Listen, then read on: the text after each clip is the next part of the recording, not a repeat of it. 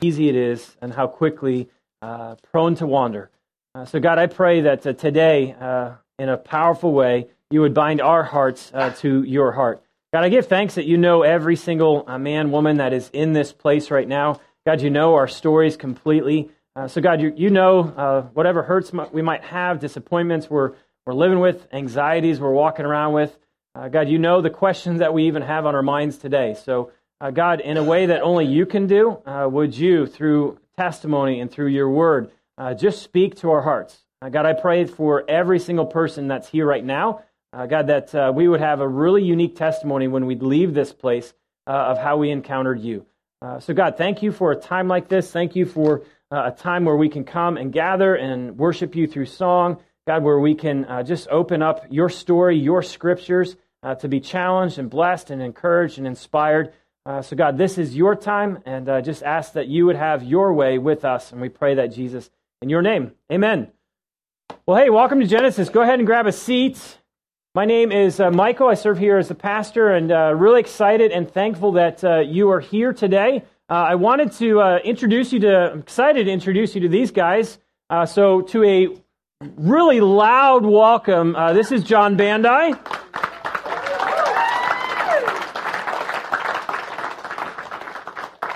That was kind of loud for you. Now the real welcome for Mike Costa and Ifong, if you would. So just grab that chair over there. We'll have to just make some room, gentlemen. Um, now, if you are uh, new to Genesis over uh, the past, uh, just today or even in the past few weeks, uh, one of the things that I'm really excited about, that we are excited about, is that uh, we just have a prayer that God is going to continue to raise up uh, godly men and godly women uh, who have a heart to serve Jesus and his church. Uh, last week, I was really excited to introduce you to uh, a very godly man named Zach Wernicke, who has expressed a call uh, to serve this church in the capacity of elder and has spent the last three plus years having that call and his character examined. And so uh, this week, very excited to allow you guys to hear a little bit of the testimony and the story uh, of Ifong and Mike Costa uh, as they have expressed a call uh, to serve Jesus and, and, Genesis in the capacity of being deacons. And so uh, this is John Bandai, and uh, he is our head deacon, our lead uh, deacon here at Genesis. And over the past year plus, John has been faithfully working with these guys, praying with them, and walking through just a discernment process just to see uh, God, have you in fact called these guys up? Are you raising these men up to serve in this very specific uh, role as deacons? Uh, and uh, myself and John and the other elders are really excited that we affirm these men in their call, and more than just their call to serve as deacons. And by the way, uh, deacons just means servant, uh, or a deacon is someone to serve. and so these men have expressed a call of God has called us to be servants in this unique role. so it is our excitement to say we affirm their call, but also to let you know their character uh, is consistent with the call. Uh, so if you were to look at uh, scripture in Acts chapter 6, Acts chapter 7, as well as 1 Timothy chapter 3, uh, there are requirements of someone, uh, a man or a woman who would serve as a deacon. They have to have character that's consistent with that call. And so John, myself, the other elders, we're excited to say, we love these guys. We're thankful for them, excited about what God's been doing in their life, and um, excited for you now to hear a little bit of their story. Uh, so, uh, Ifong, good to see you again. I saw you at 9 a.m. too. So, um, Ifong, if you would, uh, when did the gospel really grab you? Uh, and what have you really uh, seen just Jesus specifically doing in your life? Uh, you know, over the past year in particular, but uh, you know, Ifong is, is God has got His hand on this man, and so Ifong, it's been exciting to see what God's been doing in your life, but I just wanted you to give voice to uh, this is when God grabbed me, so to speak, and these are the things that I've seen God been doing in my life recently. Sure. Um, the gospel really, really gripped me when I was about 11 or 12, and that's when I was saved and um, got baptized, and, and I've been uh, loving Jesus ever since. Um, most recently, in the past year, I got married. Uh, I've been married now for eight, nine months. And so I guess uh, and biggest, you are loving marriage, right? I love marriage. Yes. I really do. And um, I guess that ties into what the gospel has been doing in my life, uh, specifically that I'm seeing it uh, convict me of my sins. I'm seeing um, how much the Lord has really been uh, doing uh, for me, and part of how that practically plays out in my life is that in marriage, uh, I know that as a husband, I often uh, fail frequently, and I know that uh, I have to ask uh, forgiveness for my wife uh, often, as well as give forgiveness. And so that's a fresh lesson. It's a new lesson I've been learning. Um, it's a very humbling experience, um, but also just it, it, reminds me of how uh, God loves us so much that He's willing to forgive our sins. And uh, my wife Jennifer just models how Jesus forgives very well. So I'm incredibly blessed, incredibly loved that um, by the fact that uh, you know God has blessed me with a wife that really knows how to forgive the way that Jesus does. And so I'm thankful for that, and, and it's a new lesson I'm learning. The other um, way that my life has been shaped by the gospel recently is just through community. Uh, it's I went through a redemption group recently, and it's really humbling to see how God uses people to, to bless, encourage, and challenge one another. And that's one area in my life where um, just there's so many parts of my life that really needs to be redeemed, that there's a lot of brokenness. And through Redemption Group, I was able to see um, God using people in their gifts and talents to heal, to pray over one another, to be broken, to cry over another. It's just an incredible picture of what the gospel really works how it works in our community and how it brings about redemption uh, in, in, my life. Um, and so that's what's what the gospel has been doing recently. Mike, how about you? Just when did God uh, grab you, so to speak, and just what have you been seeing God do, uh, and just how how has God been at work in your life? Sure. Um, I, I want to share my perspective of this process um, as a deacon candidate uh, and how I share what God's been doing for me. Um, I want to give a description of what a deacon is because it's not as clearly defined and understood as the elder role. And when it was uh, one of the first descriptions I had heard of a deacon in comparison with an elder, they, it was that the elder preaches and prays and the deacon cleans the toilets. And it's not. Just so you know, that was not my description that I gave. That, that it was not Michael Davis's description, for, for full disclosure. The, now, that's not false, uh, what that statement is.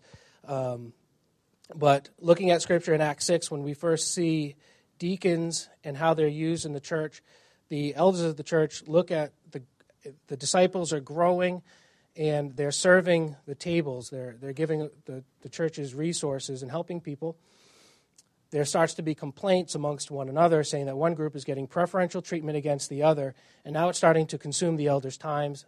Time they say this isn't healthy for us. We need to appoint um, some individuals to come come alongside us to help us so that we can continue preaching and praying uh, and have qualified servants help us. So when I look at the role of deacon, I do see it very specifically in that role. They're waiting on tables, and I think of the role of a waiter and it's a great way to see the role of a deacon because to be an effective waiter, um, there are qualifications. You do need to know what it is you're serving.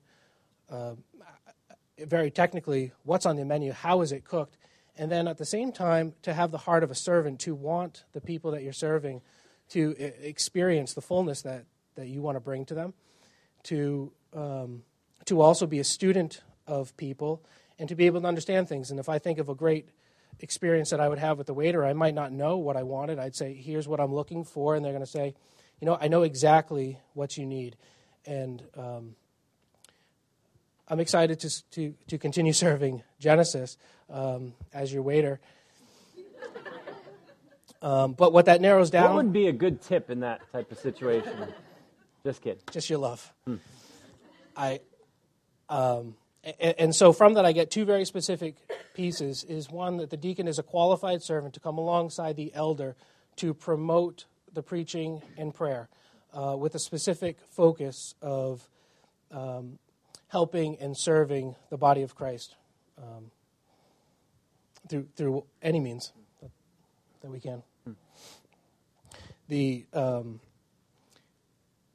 the weight of that responsibility in reading through the scripture and, and seeing the qualifications that are put upon a deacon has been has pressed me over the last 12 months and it's caused me to see things in myself that I didn't like that were uncomfortable um, and, and how much of Mike Costa was in the way and how much, how much more there was to continually give over to Jesus. And there were three specific, three specific words that were pressed into me over the last 12 months. Uh, and the first was transparency. I, I know that in my relationship with God, there's a tendency for me to want to maybe hide my sin, and that's very strategic of the enemy because I'm not then handing it back over and living in freedom and the redemption that, that we've already been given. Um, but also just with my community, with my friends, with my wife, to be transparent and to expose, you know, here, here's areas of shame, here's uh, idol, here's an insecurity I, I don't want to hide it anymore. I would rather, I, I just want to be transparent to show you um, that I know that there's a sin there, that I know that there's these tendencies there, and to say, but Jesus has wiped that away completely. And and now through Christ's strength, now we can do anything. Now, now we're enabled and we're empowered to produce. But um, that that was pressed upon me uh, quite a bit over these past 12 months is to be transparent with uh, just in all things and ensure that in that transparency I'm pointing directly to the cross and directly to Jesus. The, the second piece that was pressed into me was how important unity is amongst a community uh, because I saw in myself as I became more educated in the finer points of doctrine and theology with this process uh, it gets into gray areas. It's not, not everything is as clearly defined as I want it to be. And I found uh, an argumentative nature coming out of me. Uh, I just wanted to be right about certain things. Um, and at that point, I felt God actually grab me by the, the skin on the back of my neck, pull me out for a little bit, um, point that out, say, you have, a, you have an argumentative root in you. We need to extract that and uh, and you need to come correct uh, with how you're going to serve this church. So that was a big piece for me, and I and I noticed how easy it is to to have friction, to have a, a, crack in the unity, and how much we have to keep fighting for that because the, the body of Christ is just not divided. Um, so that was two uh, unity. The third the third big piece was urgency, and it, it came to me in an unsuspecting way. Jen and I were watching the TV show Katie. It's Katie Couric's new television show. She was apparently no one else watches that show. Everyone's like Katie. I always, I always, Katie. I enjoy the interviews. um, it was two weeks after the the Sandy Hook Elementary School um, killings, and she was interviewing parents of of one of the children, and I was. I, I don't. I didn't fully understand the situation as I watched it. I was struck that parents were able. That I didn't understand which parents would have said yes to an interview, how they had words, how they could articulate anything to come out of them. Um, but, and it was two weeks after the incident. And in my mind, I'm thinking that is a wound that is wide open and bleeding, uh, but you're, but you're there.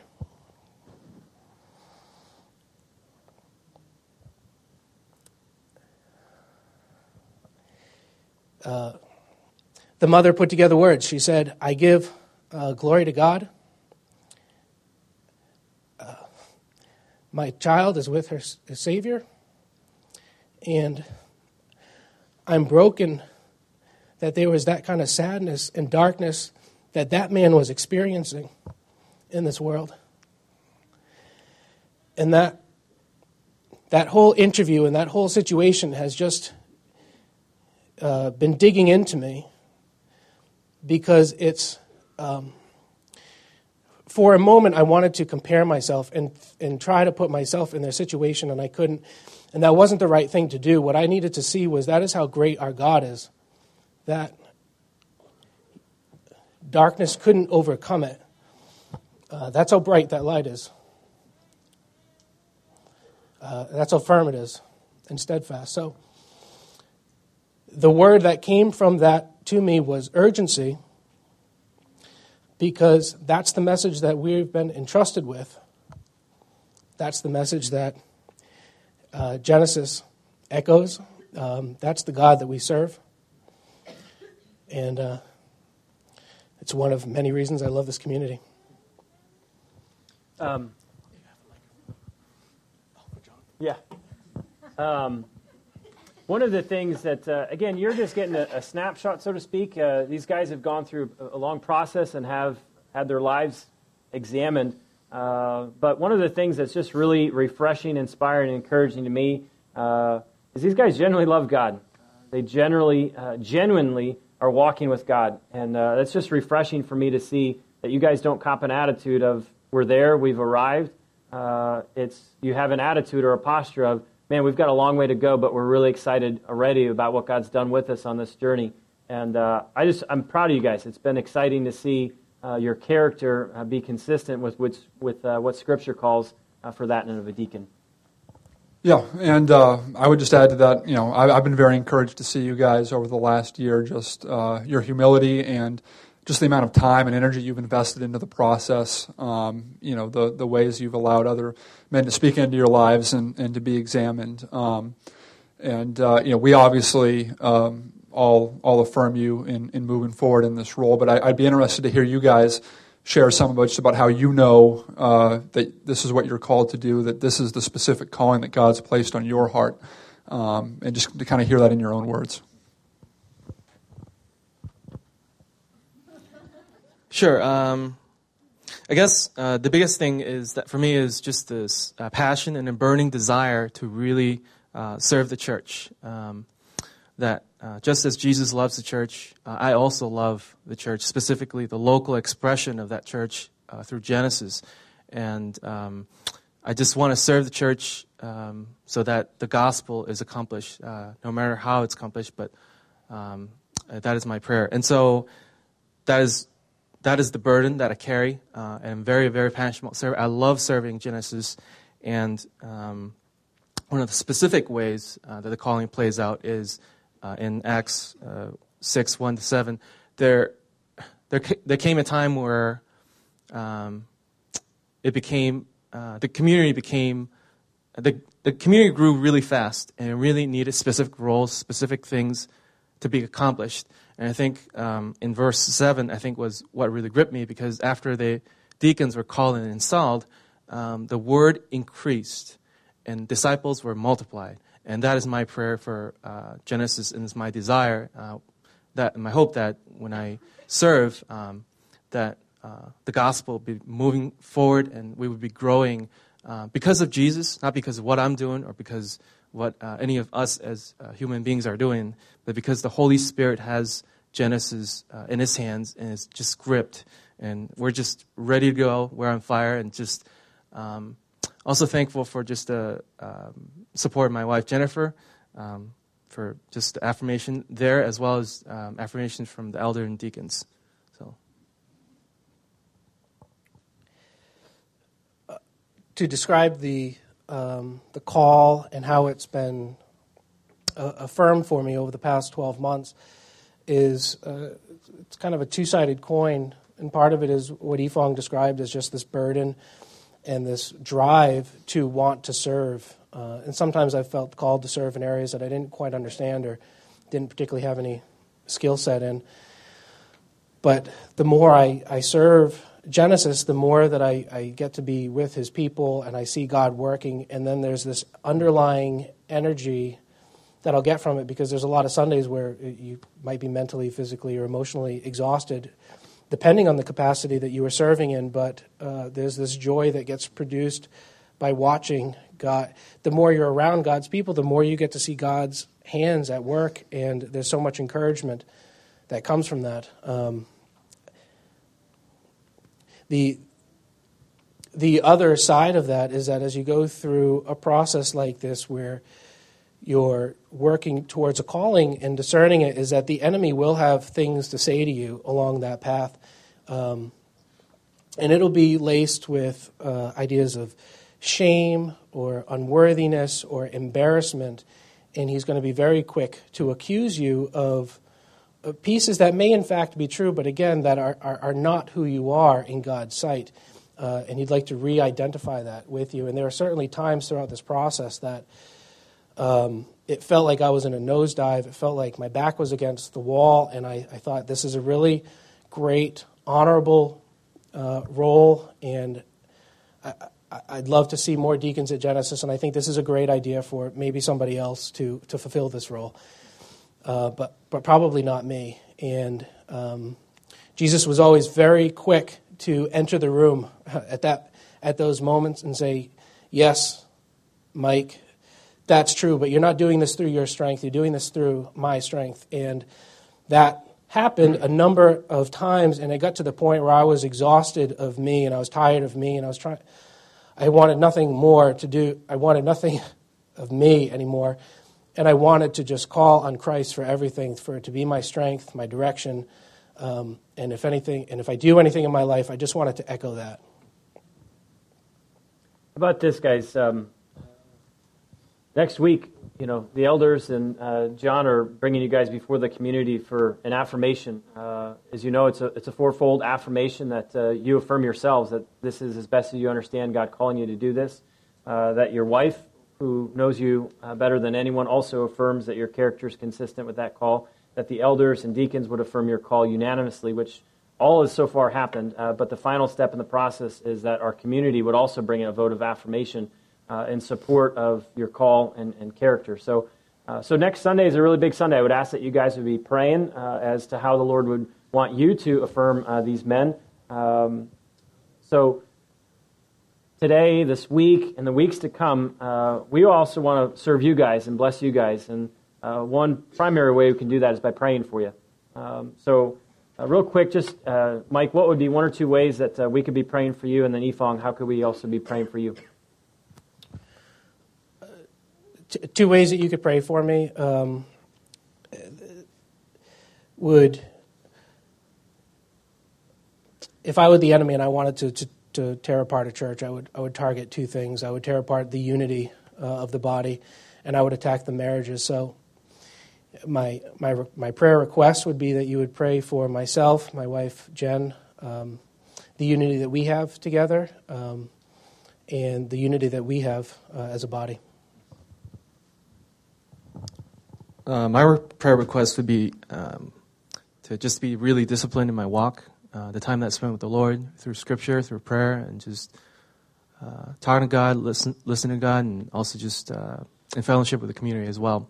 So, um, and also for my marriage, uh, that we would uh, see Jesus as a priority in one another, but also for me specifically to be able to continue to serve, to know, but also to continue to serve sacrificially with my life and to serve uh, Genesis well and to love the people that uh, God has put in our lives uh, well. Okay, well, let me pray. And can I just add yeah. one more thing?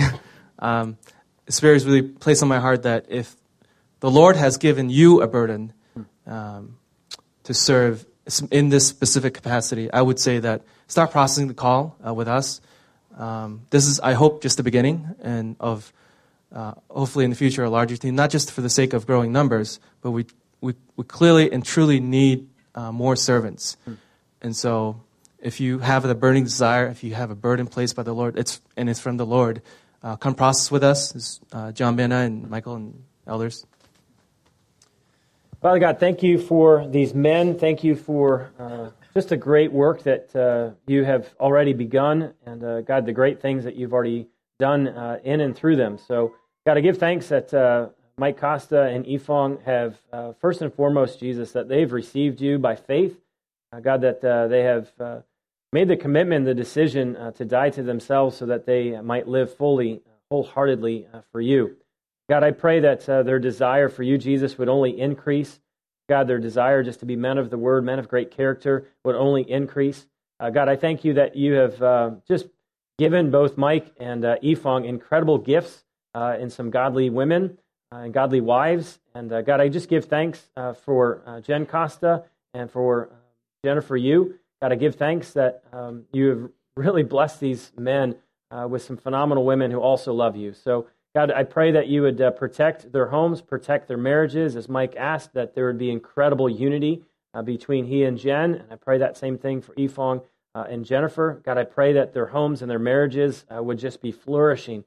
Uh, and God, they would be really setting an incredible example, um, God, of, of the relationship that you've established with us, uh, that Mike and Ifong would be sacrificial servants, loving and serving their wives well. God, I pray also for unity within our church. God, uh, you have blessed us with this uh, numerous times when we've asked you for 100% affirmation. And uh, God, once again, I would ask that you would really be generous to speak to this entire body, this entire community, um, that uh, next week, uh, God, our hearts would be so fixed on and aligned with what your heart is, uh, specifically for Zach and for Mike and for Ifong. So, God, thank you for raising them up. God, thank you for placing a burden within their hearts to serve you and to serve this church.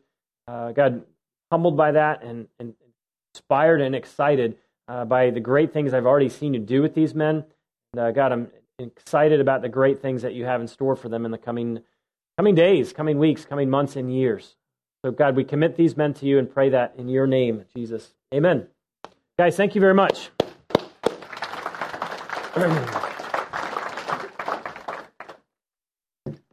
Last week, um, I was very excited, still excited this week, but uh, I was really excited last week to share with you uh, just what God has been uh, pressing on our hearts as it relates for Genesis in 2013. And uh, really could sum up what uh, we are praying and what we're working towards in 2013 is a bit of a theme, so to speak. Uh, and it's simply this that we as a church, we as individuals, two words would be generous. that we would be generous uh, specifically, be generous uh, to all people at all times with all things. Uh, in many ways, I am hoping for you and our commitment as a church is as we make decisions, and we make a ton of decisions on a day to day basis, but decisions we make as a church, decisions that we make as individuals, we would ask ourselves this question, and the question would simply be what would be the most generous thing that I could possibly do right now with this person in this moment, in this situation? And because God has been generous to us, that however that question would be answered, uh, we would live that answer out every single day. And that we would have story after story and testimony after testimony of how we're just seeing God use us as we seek to be generous to all people uh, at all times with all things. In many ways, I'm, I'm really desirous to see you and I have an incredible testimony uh, that what Jesus said is true. And this is what Jesus said in Acts chapter 20. The Apostle Paul is recalling something Jesus said. You should remember the words of the Lord Jesus. It is more blessed uh, to give than to receive. I think there's a lot of people who would say, well, yeah, that sounds good. I agree with that. But I'm not sure we have stories that we could tell of, and this is how that works out. And my hope is that as a church individually, we would have testimony after testimony every day of he wasn't kidding. He was right. It is more blessed to be generous than to consume or to take or to grab or just to just hold on uh, to what we have. So our heart this year for you, for us as a church, is be generous uh, with all with all people uh, at all times with all things. Uh, the two challenges specifically that were given as it relates to be generous was trust God with your generosity. Don't worry about details. Don't worry about like how it's going to play out and how it's going to work out and if that's going to have this profound impact on this person. The invitation from God to us was just be generous and trust me with the details. So if you're seeking to be generous to someone and you just don't see immediate evidence, immediate fruit, don't let that hinder your decision to be generous in, to that person the very next day. So let's just trust God with the details and see what He will do with a community of men and women who are committed to be generous. The second challenge, so to speak, was um, don't check out. Don't give up on this. Uh, I've already talked to a few different people, like, wow, this whole thing of be generous is a lot harder than I thought. Uh, well, sacrifice is hard. Um, there's a cost to be generous. There's inconveniences connected with seeking to be generous. So let's not let the cost and the sacrifices and the inconvenience hinder us from being generous. I love how Paul said it in Galatians when he said, So let's not get tired of doing what's good. At just the right time, we will reap a harvest of blessing if we don't give up. Therefore, whenever we have the opportunity, and I love this, whenever you have the opportunity, and if you really think about that, we have opportunities every day with so many different people and so many different situations. And scripture says, whenever we have the opportunity, we should do good. We should be generous to everyone, especially to those in the family of faith. So that's where we're headed. Uh, and interspersed throughout this entire year, we'll be coming back and revisiting this theme of how can we be generous? Today, I am excited to share with you a question that we've really been wrestling with ever since Genesis got going. Uh, and Genesis has its origins all the way back to a Bible study that was in my house with about five people. Bless you. And the question that we have been wrestling with for years and years and years and have seen some growth and have seen, seen, have seen some progress, the question is simply this How do we cultivate a community of servants?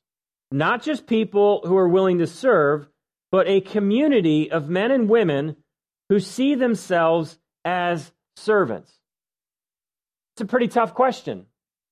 I'd say it's even harder of how do we answer that question?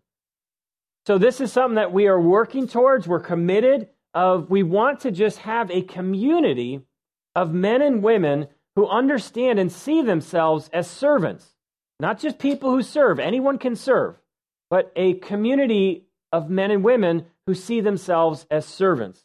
Now, I think most of us would agree, we kind of have to, the numbers point to this, that we live in a very consumeristic culture. Uh, the numbers aren't in for 2012 yet, but for 2011, there was a little over $500 billion spent on global marketing. So $500 billion was spent communicating the message to our culture, our world, to people. You need this. You need to grab this. You need to have this. You need to consume this. And we buy into it. We live in a very consumeristic world. Unfortunately, consumerism has spilled over into the church. And so there are communities of just men and women consuming, taking, grabbing, and that's not, that's not what our heart is for a church. Our heart is for a community that we're men and women who are servants. We're not looking to consume, we're not looking to grab, we're not looking to take. We are looking to be men and women who would give generously as God has given generously to us. Now, if you're familiar at all with the story of Scripture, you would be hard pressed to find any evidence where God would say, Yes, the consumeristic lifestyle, that is the lifestyle I desire my people to live. It's actually quite the opposite. It's a call to be servants, servants uh, who sacrifice, servants who serve. Uh, I like how Peter said it in uh, 1 Peter offer hospitality to one another without grumbling. Each one should use whatever gift he has received to serve others, faithfully administering God's grace in its various forms. It's another way of just saying God has been really generous to give to us. So let us be a people Let's create a, a culture, an environment, a community, not of grabbers, not of takers, not of consumers, but let's be a, a community that's cultivating a culture of men and women who desire to be generous servants. Now, what would be your motivation to be a generous servant? Because let's be honest, the alternative is much more appealing. It's easier. It's easier to consume, it's easier to take, it's easier to grab. So, what would be the motivation for us to be generous servants? Now, I want to be clear. I'm not asking, well, how can we just get more people to serve? Because in all reality, uh, anyone can serve, but not everyone is a servant. There is a tremendous difference between servants and just people who serve. If and the question obviously is, well, what's the difference between those who serve and servants? And the answer would just simply be it's really a question about perspective of how do you view yourself. If you view yourself as a servant, then no matter where you are, no matter who you're with, no matter what you're doing, because your perspective on yourself is that of a servant, well, guess what? You will serve because that's what servants do. is it doesn't matter the time of day, it doesn't matter if it's going to be inconvenient, it doesn't even matter if you like the person sitting or standing in front of you. If you have the perspective that you are first and foremost a servant, then you will find yourself serving all the time. But people who don't view themselves as servants, well, they will serve, but they will be what I'll just call situational servers. A situational server is not sinful. I'm not suggesting that if you're a situational server, you're somehow in sin. But what I am saying is a situational server is just someone that will serve, but they will serve when it's the right time, when it fits their schedule, when it's convenient, uh, when they've had a you know more than eight hours of sleep, when their their stomach is full, like when all things have lined up and they're yeah, I can do this right now. I, I, I'm good to go.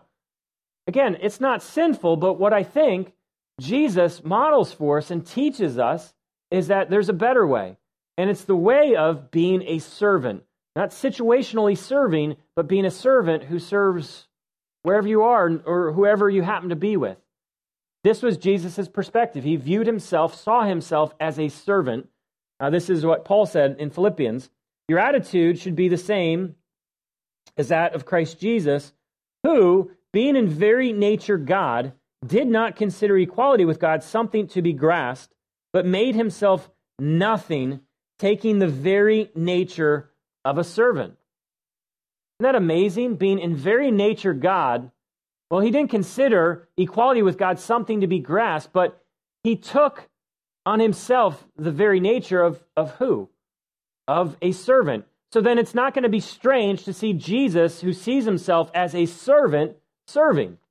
And that's exactly what his, he did. His entire life was, a, was serving, not situationally, but he saw himself as a servant. So Mark 10:45 when he says even the son of man came not to be served but to serve others and to give his life as a ransom for many.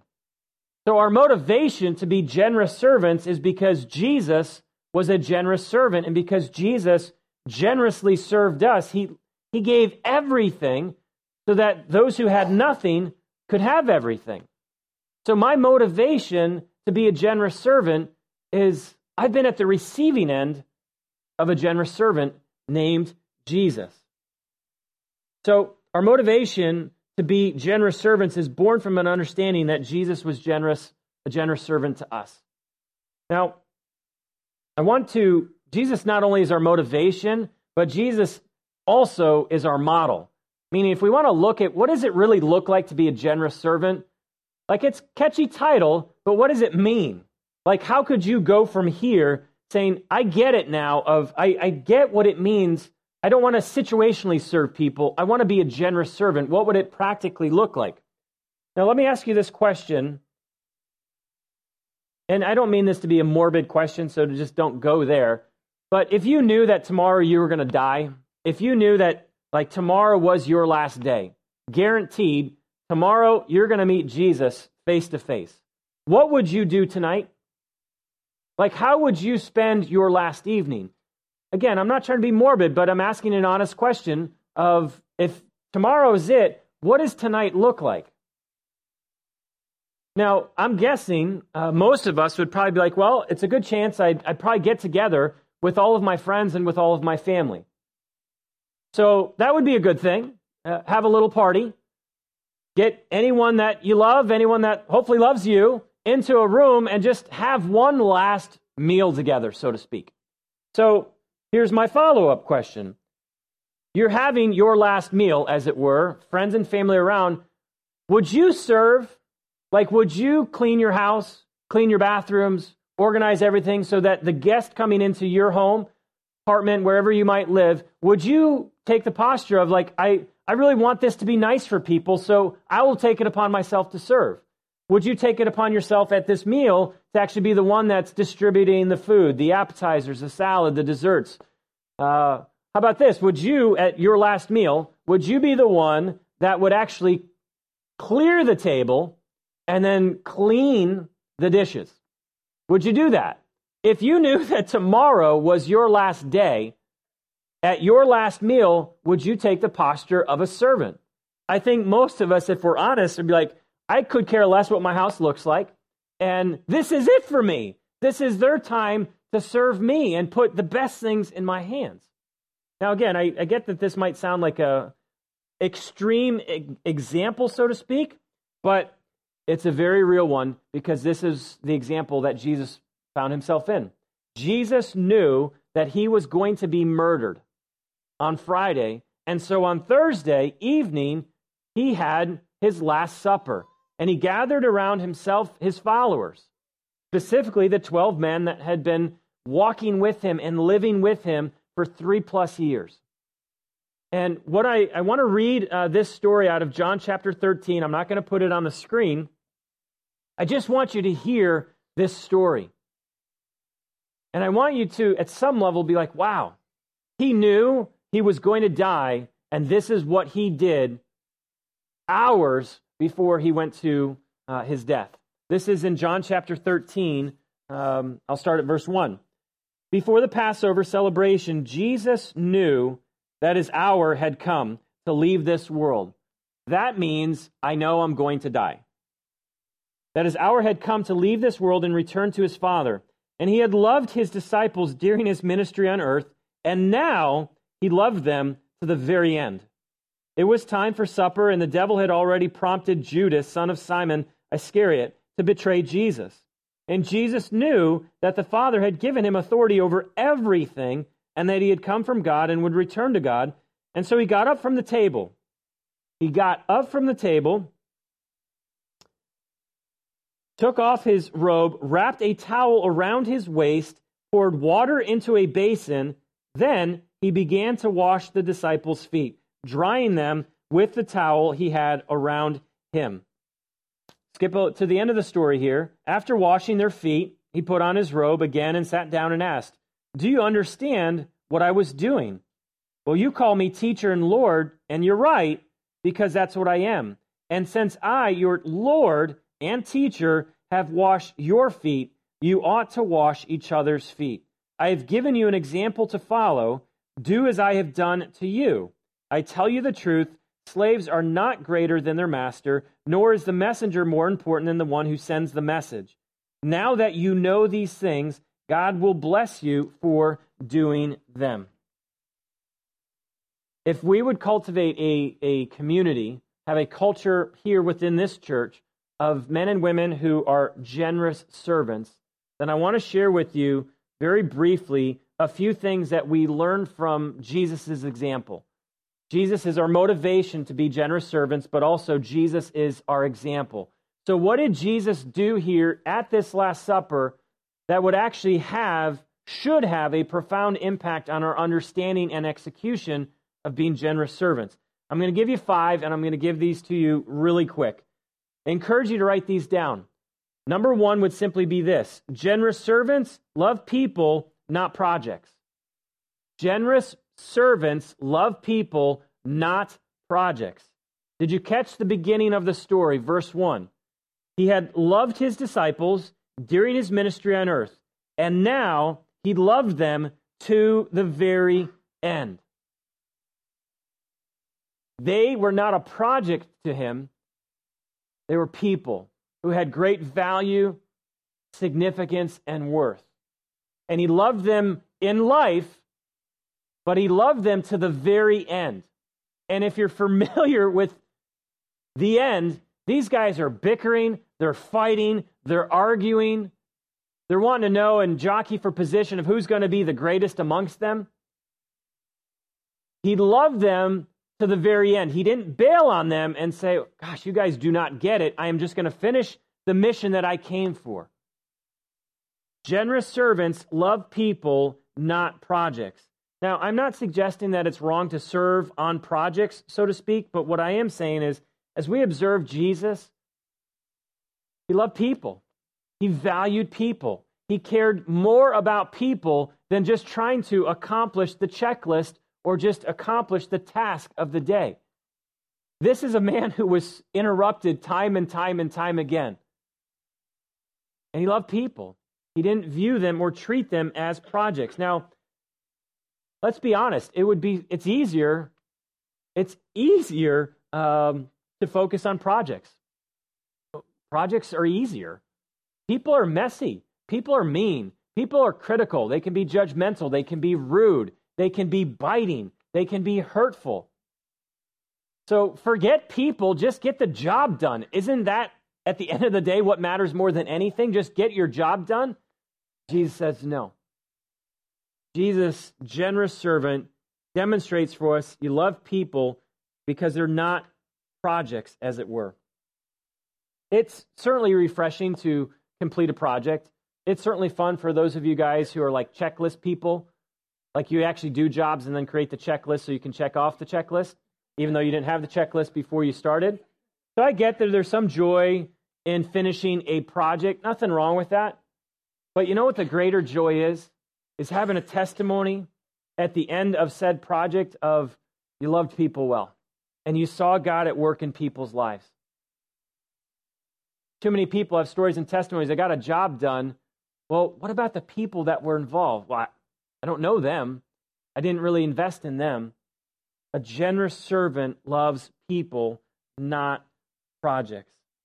Number two would be this generous servants love all people, not just certain people. generous servants love all people, not just certain people. It was time for supper, and the devil had already prompted Judas, son of Simon Iscariot, to betray Jesus. I can't imagine what it must have been like for Jesus to put Judas's feet in his hands and wash his feet, knowing that as soon as the meal was over, those same feet were going to run to betray Jesus. Like, he, he didn't get to like Judas was like, sorry, dude. I know what you're going to do, Therefore, I know what I'm not going to do for you. Generous servants love all people, not just certain people. Jesus models for us.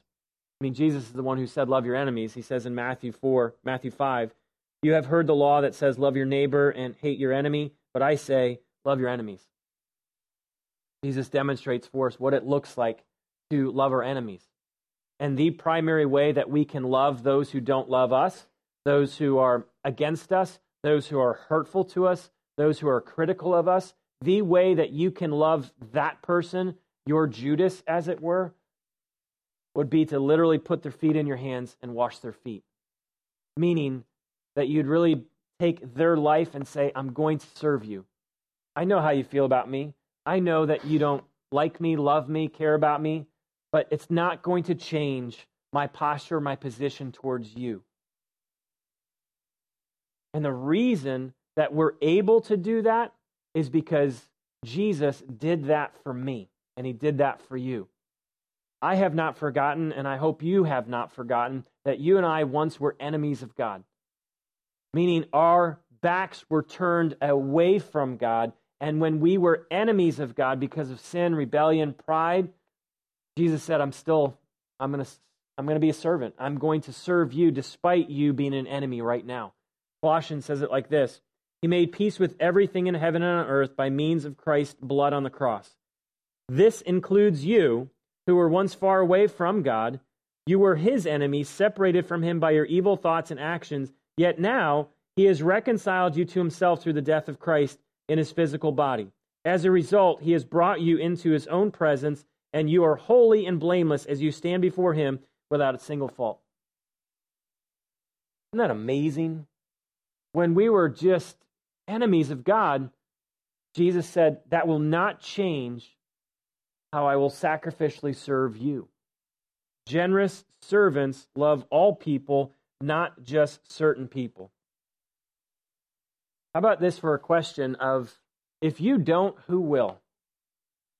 If you don't love that person by serving that person, who do you think will? We live in a tit for tat culture. If you don't stop that, if you don't love that person by serving that person, that person will never be able to see what God's like. They will not be able to see what Jesus is like. When you serve those who have been hurtful to you, you're allowing them to see, catch a glimpse of this is what Jesus is like. So if you don't do it because you just you cop out and say it's just too hard, there's too much hurt, just remind yourself, you know what? Jesus did this for me. And by the grace of God and the Spirit of God at work in me, I will love this person. I will love this Judas in hopes that this Judas will meet Jesus because this Judas did meet Jesus. Because Jesus was a servant who served. Number three, generous servants serve downward, not upward. Generous servants serve downward, not upward. Verse 3 Jesus knew that the Father had given him authority over everything. Do you know what that means? I'll put it in military terms. He is the highest ranking official at this party. He is the most important person at this party.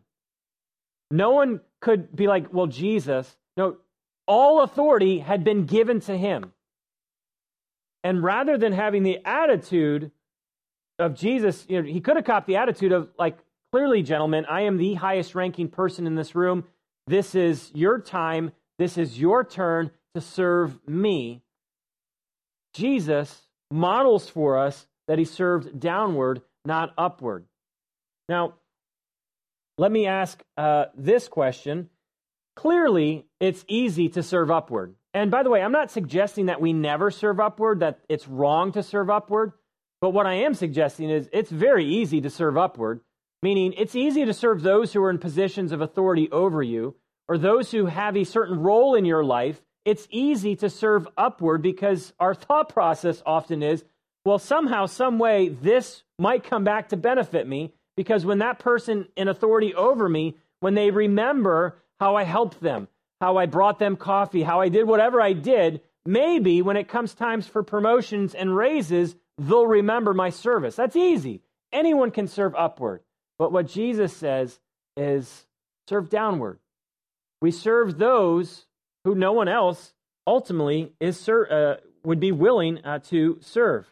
I like how Jerry Bridges um, said it. He said this It was not in spite of his greatness, but because of his greatness that Jesus served his disciples on that evening. He taught us that true greatness in the kingdom of God consists not in position or authority, but in serving one another. I, I, think you would agree. We live in a culture that's obsessed with greatness. We want to be great. We want people to think of us as in, in greatness esque terms. We want people to respect us. We want people.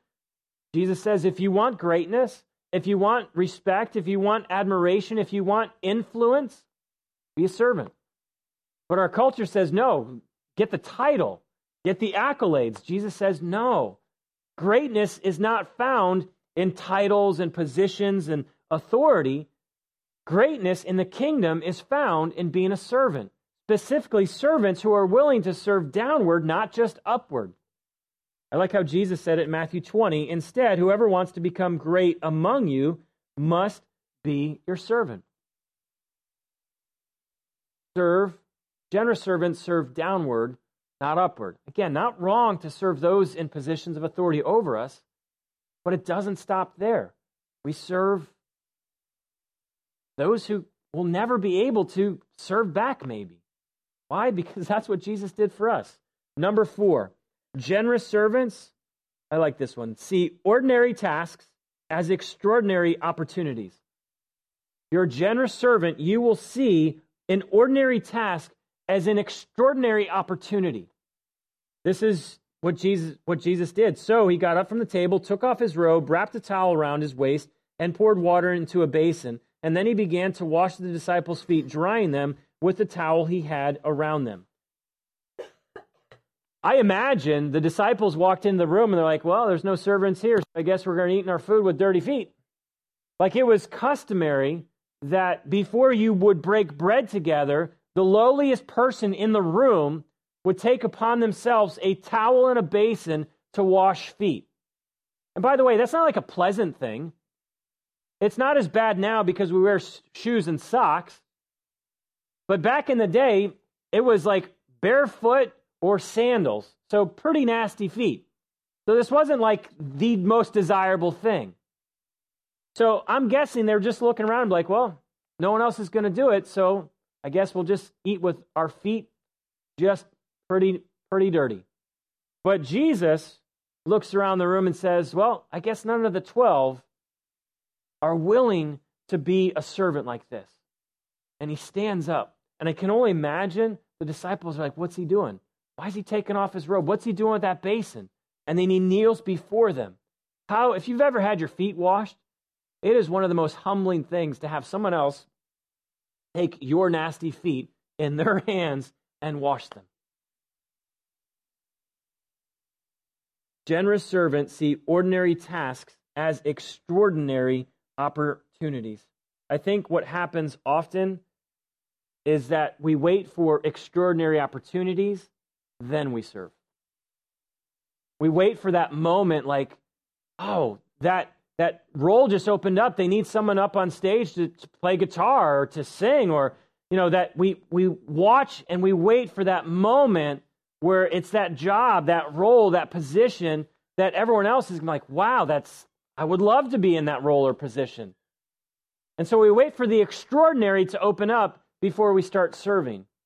And Jesus says, no. Observe the ordinary and watch how I will take those ordinary moments that you serve and turn them into extraordinary moments.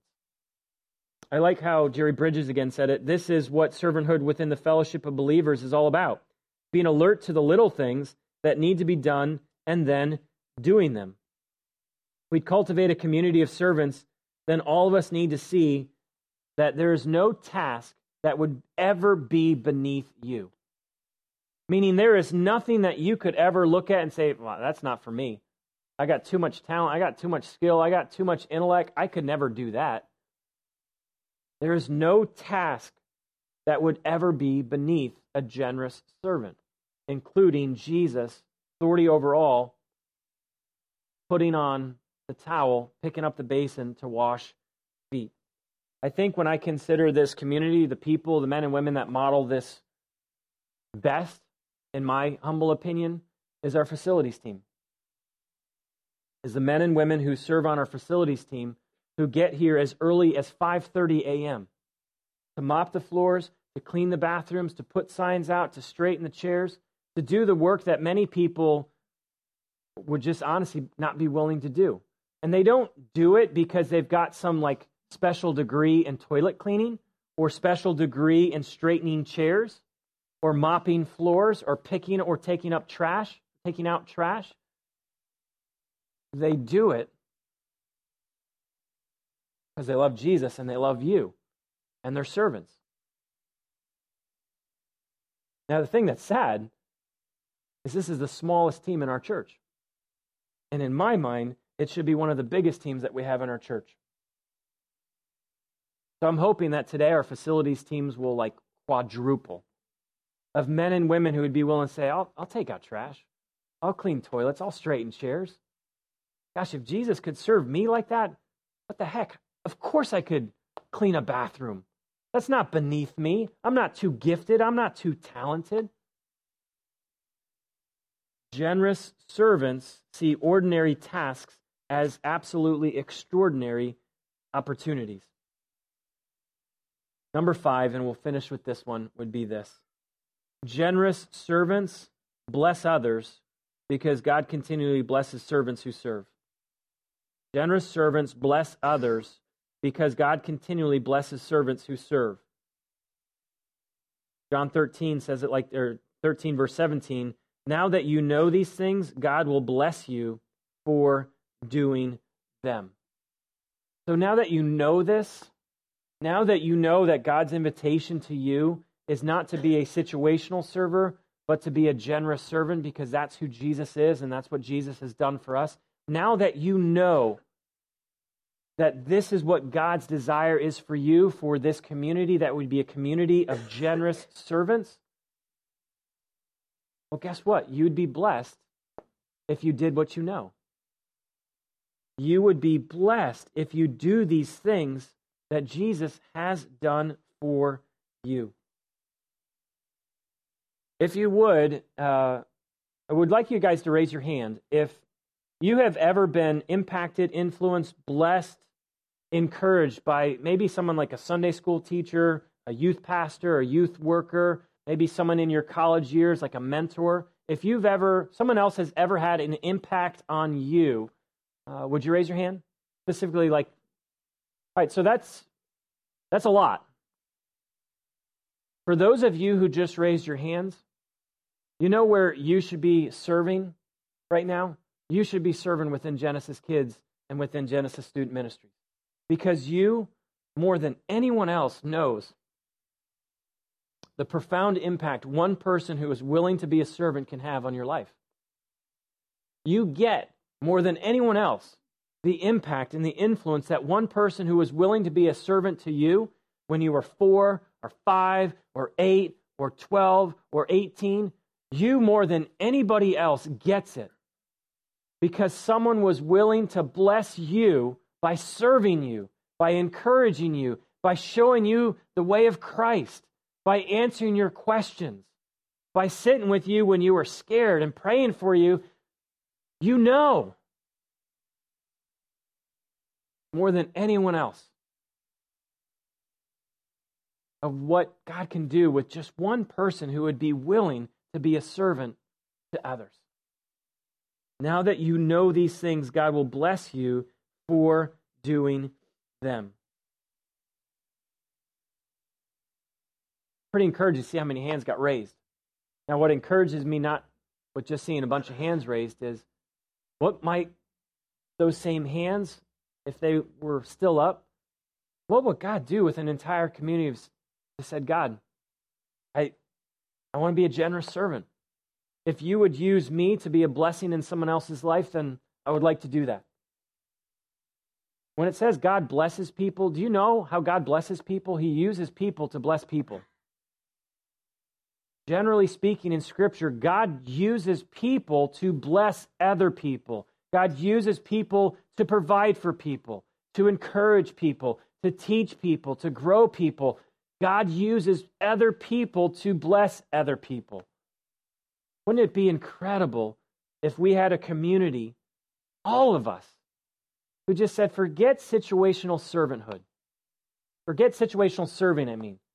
Sign me up to be a generous servant so that I would be a man or a woman who would be a generous servant so that any person I'm around, any opportunity I have, I will serve because I see myself as a servant.